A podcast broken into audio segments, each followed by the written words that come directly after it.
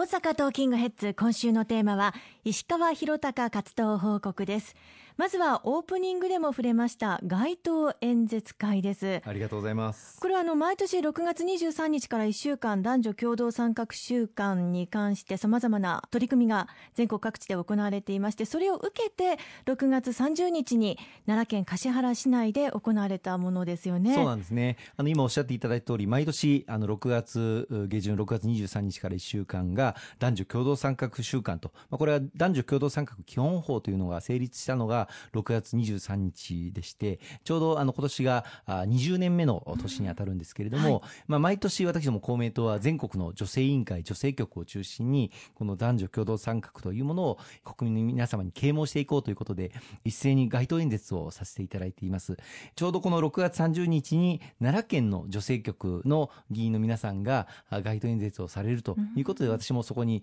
お邪魔をさせていただいて、はい、女性議員14名並ぶ中で唯一私だけが あ男性で一緒に元気いっぱい街頭演説をさせていただきました。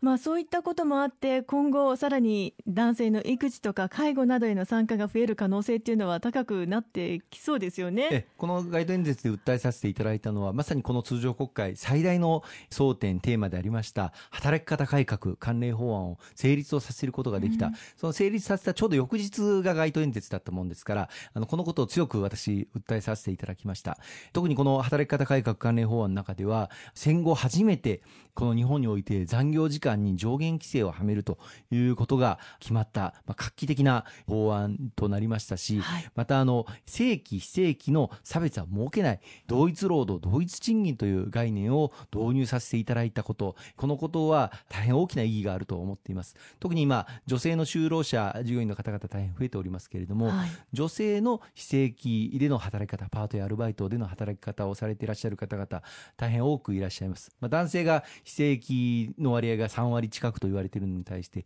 女性は5割近くの方が実はこの非正規の働き方をされているんですよね。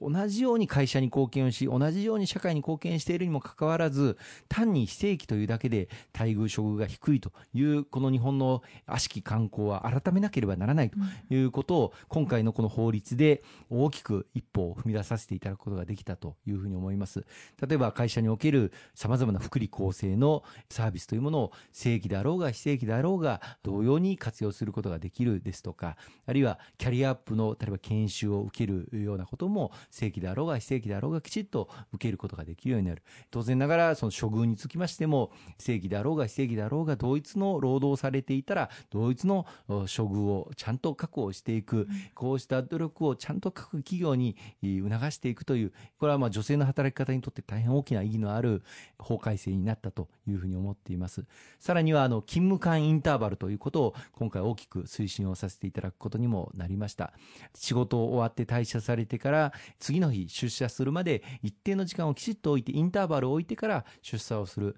ヨーロッパなんかでは当たり前のように11時間は必ず空けて出社をしましょうということがすでに実現をしているんですけれども日本ではこうした勤務間インターバル制度を導入している企業というのは全国にまだ1.4%しかないというふうに言われています、まあ、今回目標を掲げてまずは10%、1割の企業はこうした勤務間インターバルを導入するようにしていこうということをさせていただいておりますので、普及促進にしっかり図っていきたいと思います。まあ、こうしたことも家事、育児、こうしたことに男性も女性も同様に関わっていくというその男女共同参画の社会の理念をきちっと働くという環境の中で実現をしていく大きな一歩になったんではないかなと思いますね。そうですね。そして石川さんも所属をされています。参議院法務委員会は相続関連法案を採決しました。高齢配偶者の老後の生活を支える内容になっていらっしゃるんですね。はい、そうなんです。あの私今参議院の法務委員長という立場を頂戴をしております。まあ、今年も様々な大きな法案を成立させていただいたんですね。例えば2022年の4月から成年年齢、大人になる年齢を20歳から18歳に引き下げるということも決定をいたしました。はい、女性の婚姻開始年齢もこれまで16歳になれば婚姻できたのが18歳に引き下げられて男性と同じタイミングということも、えー、合わせて決まったんですが、もう一つ大きなこの法務委員会での法改正が今おっしゃっていただいた相続関連法案の改正でございます。まあ、40年ぶりの相続関連に関する大改正を今回実はさせていただきまして、まあ、その中でも特に注目されるのが配偶者居住権というものを新たに設けることになったんですね。はい、これは何かと言いますと今高齢化が非常に進んでおります統計的には男性よりもまあ女性の方が平均寿命が長いという、あの6年から7年8年近くまあ長いわけです。夫に先立たれてしまって残された配偶者の方高齢な中で住み慣れた家にこのまま暮らし続けたいと思われるのがまあ自然なお気持ちだというふうに思いますし、うん、そうしたあの残された配偶者の方の住居というもの住まいというものをきちっと確保していくということが、うん、求められるんですけれどもこれまでですと夫に先立たれた場合に残された財産を分配をあのするわけですが例えば、まあ、仮にですが非常に簡単なケースで申し上げますと配偶者とお子さん1人だけで、まあ、分配する場合に残された財産が、まあ、自宅と預貯金自宅の評価額が1500万円分そして預貯金が2500万円だったと、まあ、仮に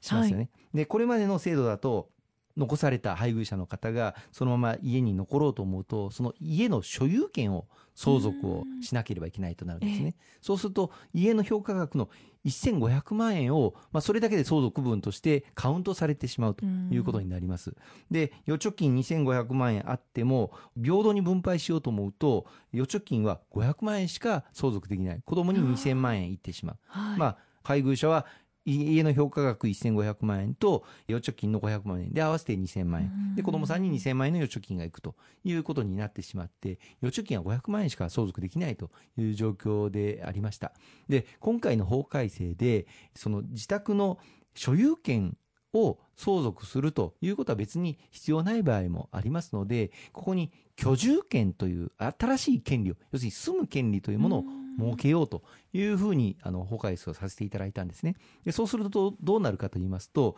自宅の評価額1500万円を所有権1000万円と居住権500万円に分けて配偶者の方が居住権500万円を相続をする。そして息子さんが所有権を1000万円相続をされるまあ、息子さんは他のところに住んでいるので家の所有権はもらうけれども居住権はあのお母さんにそのまま住んでいただくということが可能になるんです。そうすると居住権500万円を相続したのでその代わりに預貯金は1500万円相続受け取ることができることになる。で息子さんお子さんは所有権を1000万円受け取ったので預貯金は1000万円受け取ることができることになるそうすると、まあ、それでお互い2000万円2000万円という計算になるんですが居住というものをきちっと確保した上で預貯金その他の財産もちゃんと相続ができるという、うそういう仕組みに改めさせていただいたというのが今回の改正の大きなポイントとなります。まあ、これによって高齢配偶者の方々の残された後もちゃんと生活居住する環境というものを保障する大変大きな法改正をさせていただいたということをご理解をいただきたいというふうに思います。でこれはぜひ多くの方々に知っていただきたいなというふうに思ってますので行政にも周知徹底に努めていきたいというふうに思います。ありがとうございます。後半も引き続きお話を伺っていきます。